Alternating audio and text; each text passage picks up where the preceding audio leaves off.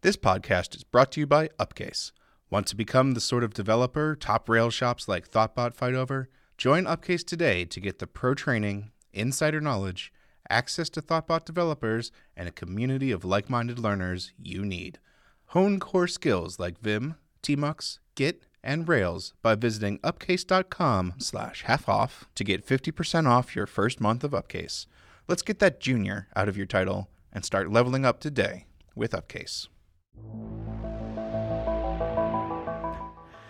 So I'm going in blind here. This is I'm afraid. I'm very afraid.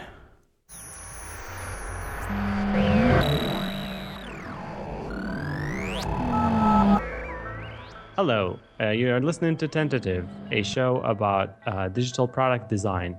I'm your co-host, Reda Lemiden, and with me is the amazing Kyle Fiedler. So last episode, we talked about puppies and cats. Oh, nice. I like puppies and cats. We talked about CSS. And at the end of the episode, I was talking about how I was using Flexbox and how actually it made some things easier. Flexbox is cool.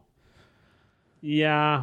Did we say that? I don't think we did. I don't think Flexbox is cool. It's fine. It's okay. Man, you are total downer. I mean, yeah.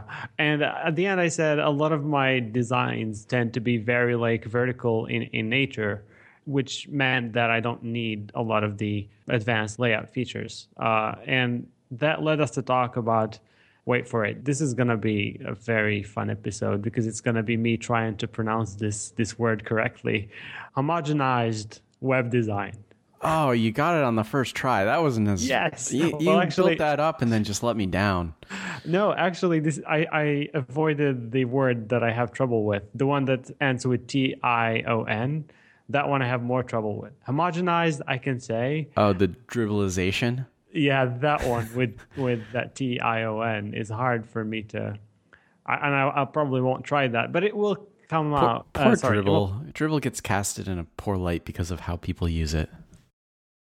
We're not going to talk about Dribbble per se, but about like how web design became very like homogenized because we just look at the same sources of inspiration and we end up making the same design over and over again. Yeah. Have you seen that? There were a few tweets. We should at least link to one of them. It just showed a bunch of like landing pages of agencies, branding agencies and web design agencies, and they all look the same. If you do the squint test, you wouldn't tell which one is which. Have you seen that? I think so. I have feelings on this. Yeah, I know. That's why I wanted to talk about it. It's just design in general goes through phases, and if you look through any period of time in design, all of the designs look very similar, and you can't pick out one from another. Our graphic design, which I guess you could say that product design is a branch, or like we utilize graphic design. So like here we're talking a lot about visual design, right? Or graphic design. Yeah. If you've ever studied the history of graphic design, like there are set phases, just like art, which I guess there's a interesting line to be drawn between art and design, and maybe that's another conversation for a different time. But Their phases or trends or whatever you want to call them, it's just more pronounced now because we have a lot more communication. And because of applications like Dribbble and Found, I like the extra F's in there, and like Behance and like the internet in general, like we're able to see other people's work a lot more, and therefore people are copying. And there's also a lot more design now because of the internet than there ever was before, which is certainly a good thing. But it's fun to see the transition going from skeuomorphism to flat and labeling those trends. But you could, like, if you go through design history, we've essentially already gone through that same sequence of we are building up our designs too much. They're too ornate. There's too much detail put in them. Let's strip everything back. And then like we stripped everything back and then we're like, oh, this has lost its humanity. It's lost, you know, its personalization. Let's like start like that's a trend throughout history of design and art too, of going back and forth between those two, I guess, poles. Yeah. Those end zones. Let's American football. Those two end zones. I have no idea what you're talking about. Yeah. I totally hear your point about like visual style evolving and going from one extreme to the other.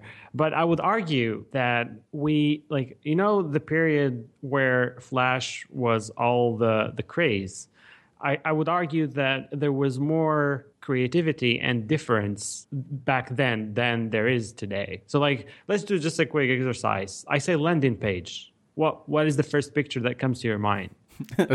The hero with the photo, the large photo, one sentence of text with a nice little call to action below it. There you go. And the menu maybe like with 4 items and a logo top left. Yeah. And it's and then below that you have the 4 up features. Yeah. So this is the problem that a lot of people are trying to point at is that well, in Flash sites, we all had the loading screen, so that's for sure. But there was people got even creative in the loading screen itself. If you remember, like some people had like circles, some people like even had like video or some really like funny looking like animation. And then like the websites had all sorts of like layouts. Some of them were vertical, some horizontal, and some of them like had no like circular like layout where stuff just keeps turning. Like the menu is a circle with a lot of like small like. Have you looked at my first website ever? Because that is totally what it was. No, I didn't. So awesome. Did you make it in Flash or just HTML? Oh, hell yeah! It was Flash. It was Flash, and it was one of those Flash sites that I made it. It was like so progressive at the time. I made the person it used JavaScript to open up a new window, and the window was constrained to a like specific size, so you couldn't like alter the size of the window. Obviously, that was a luxury. Like everyone had the same.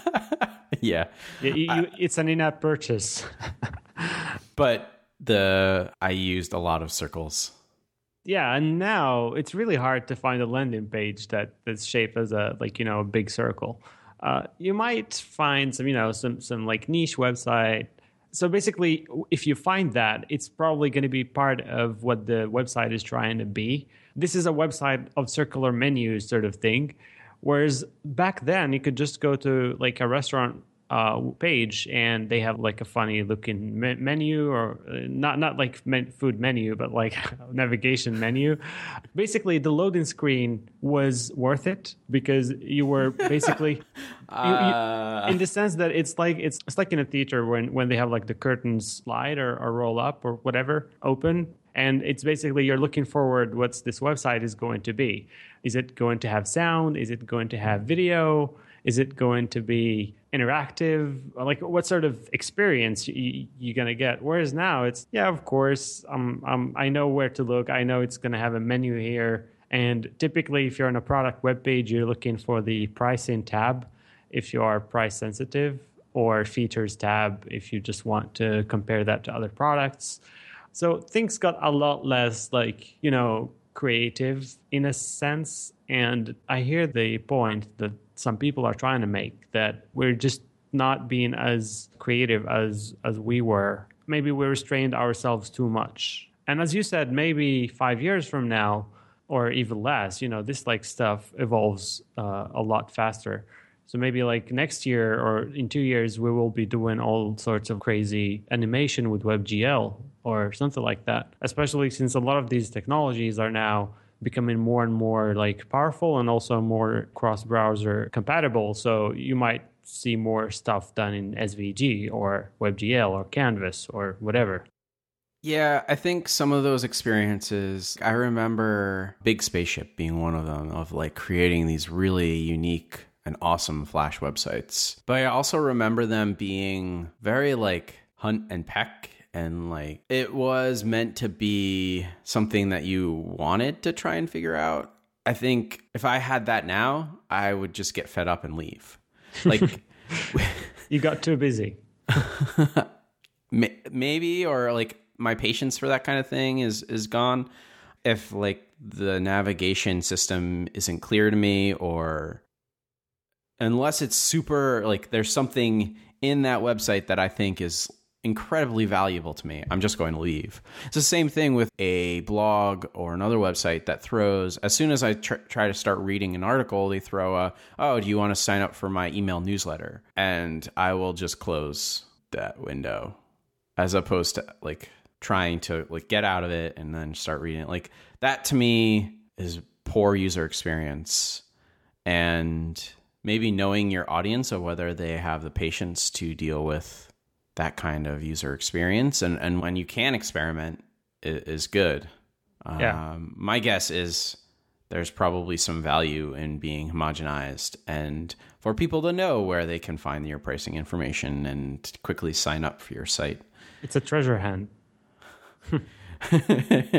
Yeah. Once you've found our sign up button, you've earned the right to use our product. Yeah, I also agree with this point. It's like I don't have a clear like stance about this one. Like part of me says like, yeah, maybe we should try to be a little bit more creative. And part of me says, you know what? I think I don't want that, because the closest thing we have right now to that is scroll jacking. And websites like Apple uses it, and there are a few others. They get me extremely irritated when I try to visit the page and I start scrolling, and like, you know, stuff is not following my scroll, and there's all this like animation going on. I just feel like I'm not here for this. I am here to find information about this thing as fast as I can, and you're forcing me to go like to see this 3D thing slowly, like, you know, come into like place and all of that. It feels like, as you said, I don't have the patience to see that stuff. Maybe if it was like 10 years ago, I would be totally fine with that. It's cool. Look at this. You can do this on the web. That's amazing. Now I don't feel that anymore.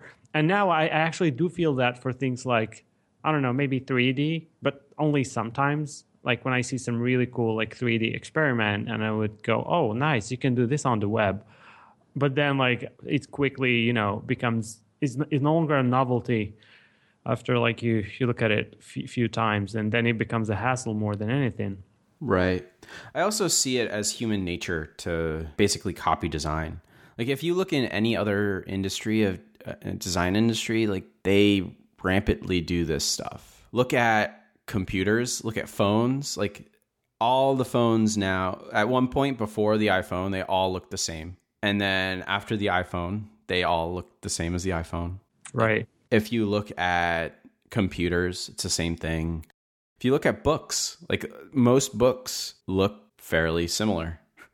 Anything that's designed is going to like come to a certain point where they're all going to look fairly similar, or at least that's what I think. So do you think like this is some sort of like natural selection like process where like, for instance, Apple and other companies were trying to make a better smartphone, and only Apple succeeded. So it's just like natural selection where more people will be copying what succeeded and not copying what did not. Yeah, because it's a lot easier to copy something that was very unique and basically out of the blue. Well, I don't think that's why people copied the iPhone. It's because it was selling. Well, it was very unique potatoes. And out of the blue, and then it sold, and it was very successful. Well, so, like, I imagine that these landing pages are all very successful, and people copy them because there's success tied to them, and there's a known quantity of success. Like, if you do something really crazy on your marketing page for your web application, you could either do something really crazy and it might blow up and then people will start copying you, or it will just never be like recognized or picked up and people won't sign up for your app, and then eventually you'll fail. So like there's a huge risk in doing something new and creative like the iPhone was, or some of the other things that Apple has done in the past. But like, I don't know. I think a lot of these styles are tied to a single person. Like the first flat came from, what was that app for designers that like tracked your PSD files?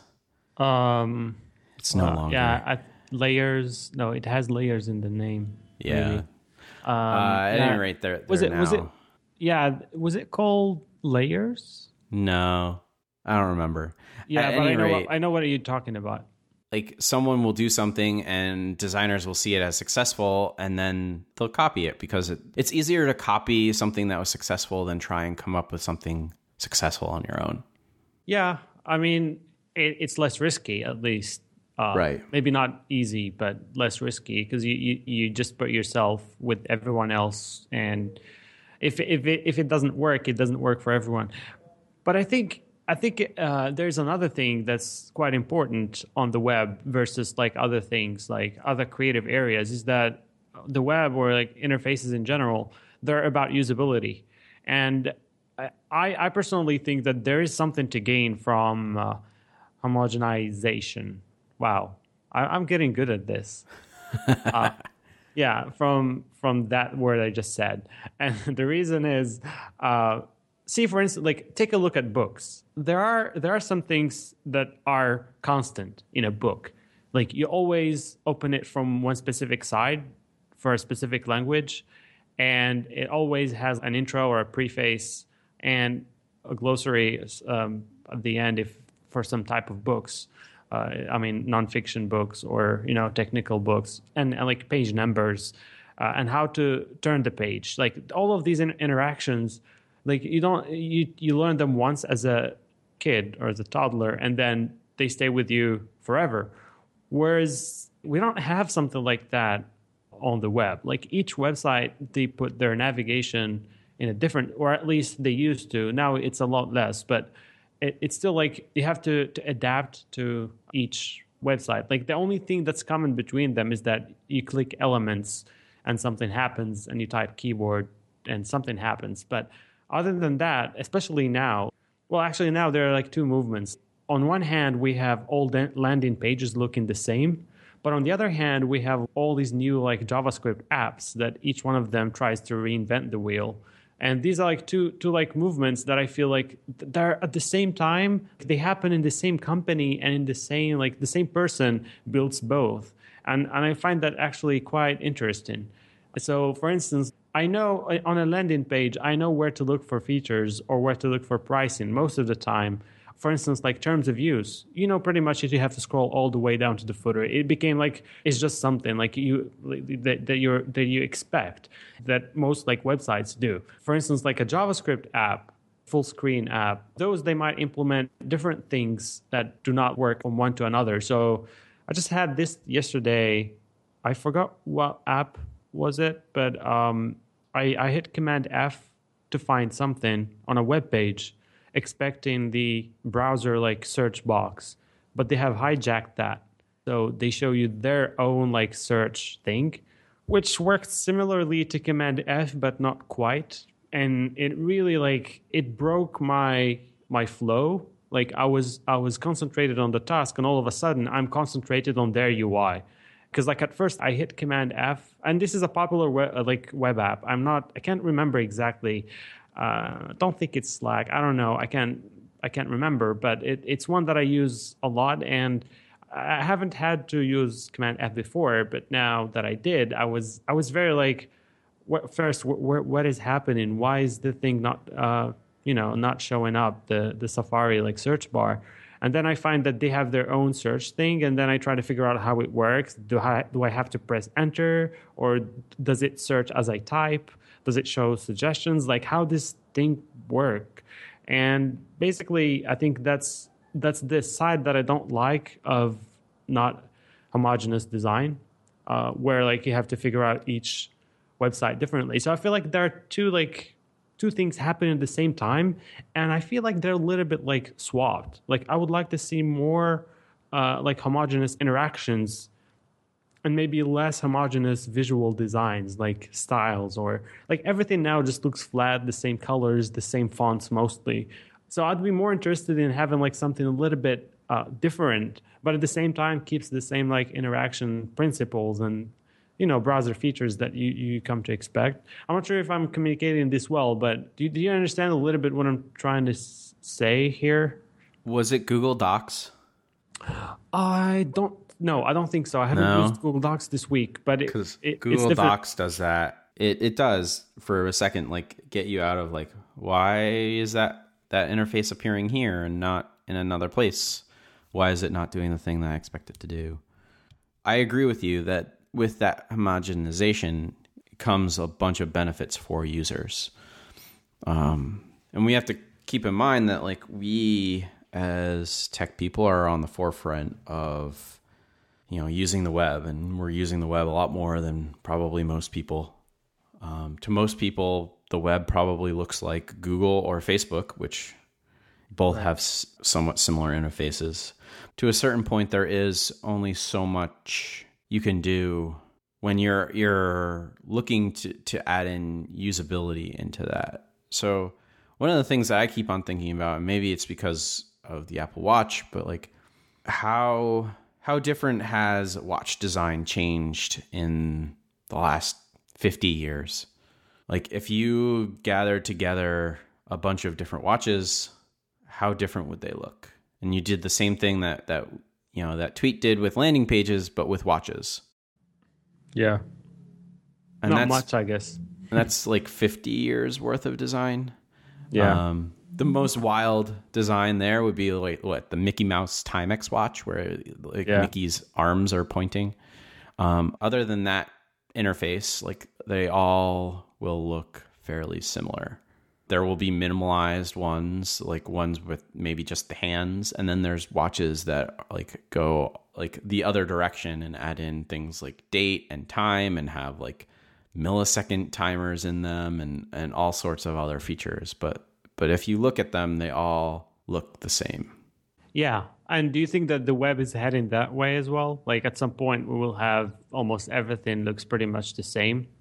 I think it's already headed in that direction. I think what we'll see is there'll be styles that come and go. Like if we looked at the last 50 years, I'm sure like we would see styles come and go of watch faces. I should say I'm also only thinking of analog watches and not digital watches. Yeah, that's the problem. Because analog things, like physical things, there's just a limit to the amount of things we can do with them. And also a watch is a very, very like focused gadget or device. It's or, you know, some people call it an accessory. Like you use it to see time. That's pretty much it. Some people use it though as an accessory of using it for the look. Yes, right? And you said some people. So those people are just a small portion of the vast majority who use a watch to actually see the time. Whereas a website, it could do a million things, or an app. It could be for watching movies, or for reading documents, or for writing documents, or for chatting, or for doing a, you know, it's just there's an endless like, and also like technology changes a lot. Like what we call web today is definitely different from the web of 5 years ago, and it's definitely going to be different from the web of 5 years ahead.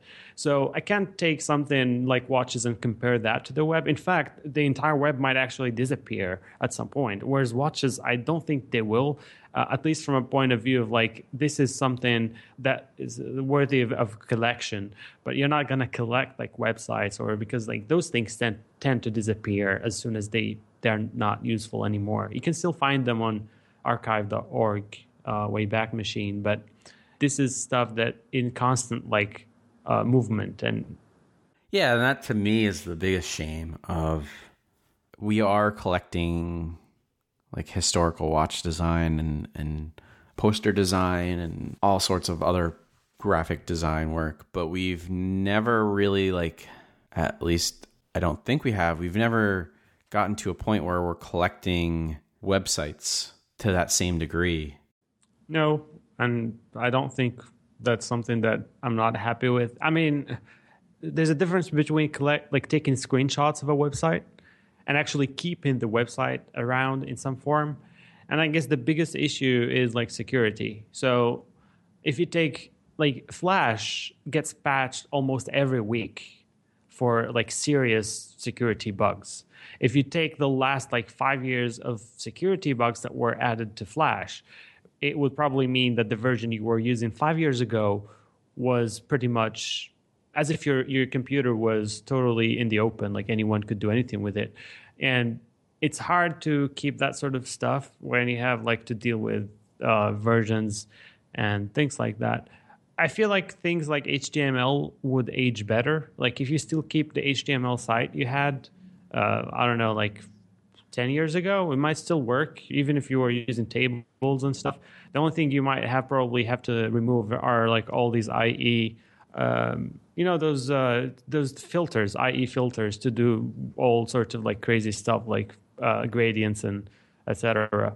But most of it would still work. I mean, whereas proprietary technologies like Flash, or actually mostly Flash, because that's the one we used a lot at some point. Those are really hard to archive. And this is not a problem of just the web. It's a problem of a lot of other digital things. So there was a lot of talk about archiving video games. And that one also proves to be extremely hard because of the same problems. It's really hard to keep. A lot of these things are proprietary software, so it's hard to do it legally. So that's why a lot of people resort to emulation and things like that.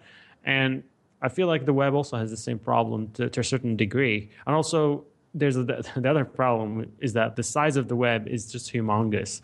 And it's really hard to do it, really. Archive.org is doing a great job, but it's just the surface. There are millions of other things that are not indexed there or not archived. Right. But I think both challenges are super interesting, archiving video games, especially games that have a community behind them. Oh yeah, absolutely. So that one, yeah. When you lose that community, a lot of the life of the game goes away, right? So how do you capture the game? So you need the technology that the game was on, the servers too, because that's also a big problem. If the server is shut down by the company because it doesn't make money, some of the games are not even playable. So right, and the source of that game is not available, so you can't build custom server. You can't build your own server, and it's a big problem for both, I guess. And there's also the essence of the game. I know right now, if you went back and played old Nintendo games on the Wii, it's not nearly the same experience as playing it on a Nintendo, on a CRT TV or whatever TV you had. For one, it doesn't feel satisfying to play those games without blowing into the cartridge. It's just it's just not right. You feel good when you spend some time blowing in that cartridge, and then you put it into your console and you start playing. It's a different experience. I agree. It's a very different experience. But at least being able to conserve some of these things for future generations is important. Because right now, when we talk about Flash websites, some of my listeners might have never seen a Flash website. And it's really hard now to show them what these things looked like, because a lot of these websites are gone and Flash is in decline in general. So this is one of those things that it's really hard to show to future generations. You might show them screenshots and stuff, but it's not exactly the same experience of using IE to visit Flash websites. It's that's you have to be using IE6 in 1990, I don't know, 5, whatever, and then be visiting Flash websites. Although I don't think that the date is correct, but anyways, you get the idea. Yeah. No, I agree with you. Especially, I don't know how you would try and capture that now with the websites that we're building now, because they're meant to be displayed on all sorts of devices and all sorts of uses as well. The websites that were the applications that we're building, they could be used at a desktop, they could be used on a mobile phone, they could be used on a mobile phone on the couch, or an iPad or a tablet on the couch, or they could be on a TV, they could be on, you have no idea. And so how do you capture that? And I think that gets back to the original topic that we had, which was, what are some of the reasons why the design is being similar across multiple websites? Is because we're still trying to deal with the issue of, like, we're designing for so many different uses. Yeah, the lowest common denominator.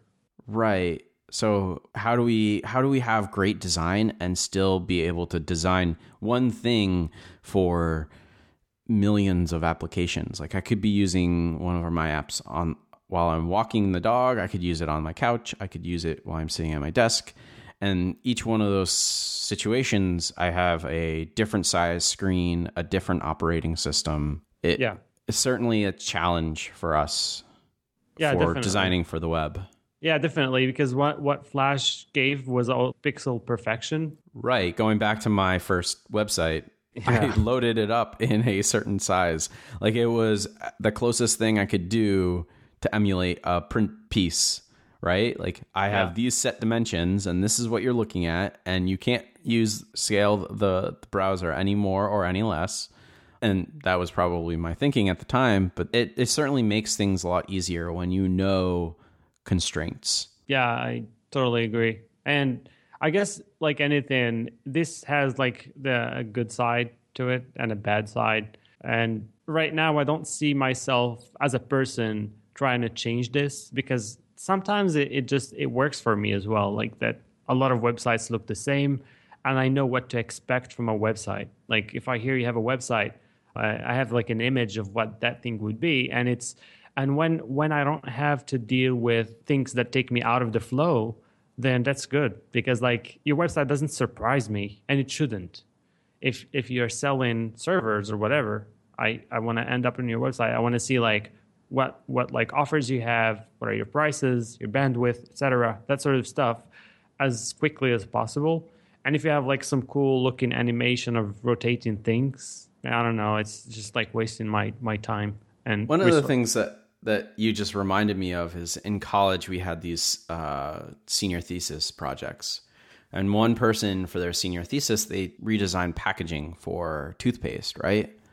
When you go to buy toothpaste, you have an expectation of what the packaging will look like, right? Or at least here in the US, you'll have an expectation of, like, if I'm looking to buy Crest or Colgate or whatever big national brand, they're going to have these colors and this kind of design. And red, blue, and white. Right. And then if I'm looking for like more of a like organic, natural brand, like, I have an expectation of what that toothpaste packaging will look like. Yeah, probably. You know?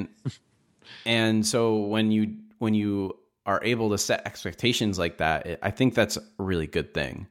But so to get back to like, this person like redesigned one of those major brands, and they used green and just green. And it was like not a neon green, but it was like a lime-ish green. And it really, like, the packaging was beautifully done and the type was awesome, but the color just was like, what on earth were you thinking? Like, no one wants green teeth. I guess no one wants blue or red teeth either.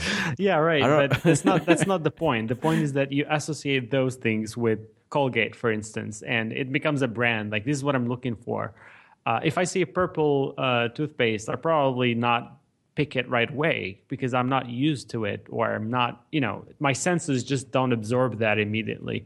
Yeah, I hear your point. But before wrapping up, I'd like to bring up the one word that we hear a lot as consultants or as designers for hire is the wow effect. You know, like, I want my page to pop, or from clients or stakeholders in general, like, I want the page to pop, or I want to have that wow effect. Have you heard this before?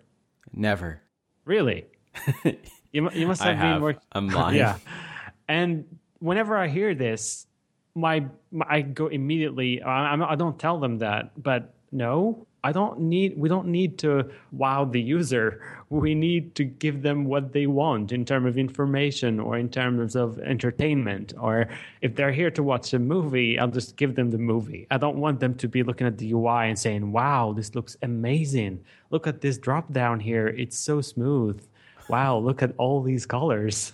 No, this is not what I envision when I think of a website, because it's utilitarian. And it's a thing you go to do something. It's not like an art gallery where you just go in and you start looking around you.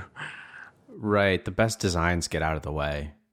I think that's one of the reasons why those Braun products are very popular, is because they get to the use very immediately. And they remove a lot of the unnecessary elements. Aren't those like Apple products as well? Right. Johnny Ive just copies. Actually, no. Apple products are in a weird spot, though, because sometimes they favor aesthetics to usability. And I, for one, can't use the Magic Mouse, not for an hour at most. I just find it extremely not user-friendly. I honestly, except for the ergonomics of it, I think I really like the Apple Mouse.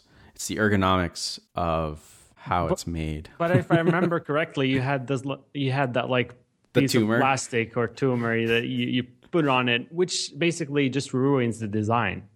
And this is, if Johnny Ive saw that, he would be extremely upset because you're not supposed to put a piece of plastic, an ugly piece of plastic, on top of that thing. Are you still using that piece of plastic? Yep. See? So but you could say the same thing about people who put cases on their iPhones, right? Sure. No, I agree. And that would upset Johnny as well. But again, I'm speaking for Johnny as if I'm him. Maybe he has a different opinion. If you listen to this podcast, please let us know, Johnny. We would like to correct ourselves. But the idea is a lot of the Apple products favor aesthetics over, for the new MacBook, it has one port. And that's extremely can be extremely limiting in some cases. In a lot of cases, I need to charge, but at the same time, I just want to plug my, say my mouse. If I don't use a Bluetooth mouse, or I got some, again, you might argue that those things are not as common, or a lot of other things, but still, it's extremely limited in terms of power as well, because it needs to be as thin as possible. But I hear your point when you mentioned the other brand. You pronounce it as Braun. I used to say Brown for some reason because it has the U. But specifically, it's the products that Dieter Rams designed. Yeah. And that's, I believe, Johnny Ive takes a lot of inspiration from those products. Right. So at the beginning, I mentioned Dribbble and dribblization of design. I think it's interesting the way that community has evolved and how people use it. If you look at the popular stream, it's certainly there are certain themes that you can pull from it. But if you look throughout Dribbble, there are a lot of different designers and design types or illustrators, and so there is a variety of style that you can look at. Yeah. It might just not be on the popular page because Dribbble sucks. No, Dribbble I'm joking. What I wanted to say is that Dribbble started as a thing for web and interaction designers, and today it's taken over by illustrators and typographers or type designers. It's very rare to find a very popular interaction. You might find it, but they're mostly slanted screenshot with animations done in After Effects. This is mostly the trend in. Basically, Dribbble to me now is no different than Behance. For better or for worse. Some people might like that and some people might not. But I don't go to Dribbble to look at web design inspiration. I just go to it sometimes to look at either illustrations or to get inspired by some colors or something. But it's no longer the place where you go to see, say, what's the latest trends in drop-down design, because you won't find those there. People no longer post their drop-down designs. If they do, then it means it's something that is extremely elaborate than they've done in After Effects, and they have spent hours polishing on Photoshop or whatever. And that's typically not what I'm looking for. Yeah, I think for me, what I used to like is people used to post works in progress as opposed to finished pieces. And now Dribbble is just all finished pieces. I think there is a good balance. Wait. It's not finished pieces. That's very wrong. It's like conceptual things that will never happen. It's like, hey, here is an app that might actually tell you the weather if it wants to, and this is the design. And that thing will never happen because, well, first, the person is not working on it. They just want to populate their Dribbble design with awesome things that gather likes. And so it's not really like finished versus unfinished. It's just conceptual all the way. And I have issues with that personally, but again, I'm not... I mean, I don't use Dribbble as much as I used to because of that. And maybe a lot of people like it because of how it become like a place where I go and see illustrations and stuff. Again, I think a lot of that reputation is from what is popular, which I guess you can say is part of the app and that's part of the community. I think they should just... I think certainly a difference... them. Between like the popular and if you look at recent, and then the people that I feel like I follow are a lot different as well. But I don't know. It's certainly like, it's just a tool that you should have in your tool belt. And it's not a tool anymore. To me, it's more like a gallery. It's a promotion tool. Yeah. All right. Yeah. Well, if you say it's a promotion tool, then yes. I use it for that specific purpose now. Marketing and promotion. I don't use it for anything else. Right. And that's what it's turned into. It went from something where you post what you're working on for feedback, and now it's turned into something that's marketing and promotion and almost a stand-in for portfolio sometime. Yeah, it's a bit sad because I remember Forest, which used to be the Dribbble competitor, used to be about feedback. And used to, a lot of its features favorited like feedback over just like popularity and things like that. And that didn't really succeed because of that. I think people are attracted to things that make them feel famous or that give them a chance to, have more exposure. I feel like that's why things like Twitter and Dribbble work really well, or Instagram, because... people are not really interested in feedback as much as they're interested in like other people acknowledging their work and praising them for it. I think it's just, this is how humans work, and these services just adapt, I guess, to the market. Because like if the market of providing feedback was more popular, then we would have a lot more services that do that. And we have few of them, but they're not even remotely as popular as Dribbble. And we should probably talk about this in a separate episode, like tools to provide feedback. Like we already did a whole episode on feedback. But we did feedback in general, like not like visual feedback and tools that we use for that. Just before closing, I would like to recommend the Behance app on Apple TV. It's pretty nice. I installed it, I think, a couple of days ago. And it's interesting because those apps, you wouldn't think that they would fit on a TV, but I find that actually this is exactly what I want as a non-like video app on TV. It's just, you choose category, like whatever type of design you want, typography or a fashion design or graphic design. And it's basically like a wallpaper and a dynamic wall. So it keeps like changing the shot every like number of seconds. And it's actually pretty good for inspiration. Like I can just like turn it on for a while and do something and maybe switch categories a couple of times just to look at different things. I don't think the Apple TV right now, I'm not sure yet, but I don't think it allows you to override. No, I'm sure it doesn't allow you to make like custom wallpapers for the system, but you can make your app itself a wallpaper. The only issue I found is that if you leave it for a while, the actual wallpaper will take over, but I think you can turn that off in the settings or something. So I'll have to check that out. It's really nice for just like putting a stream of like inspiration on your TV. If you have if you happen to work in your living room as I do. Ah, that's interesting. Yeah. I don't think I would have a use for that, but You don't work in your living room? I do not. Yeah, well, I work in our office, sometimes in my basement. At any rate, it's been fun. Yeah, absolutely. Thank you for listening. You can find our show notes at tentative.fm/18. You can tweet us at tentative.fm. You can email us at hosts@tentative.fm. If you like the show, please rate us on iTunes and tell all your friends about it too. Even your moms. And dads. Thank you. And dads. Don't leave out the dads. Bye.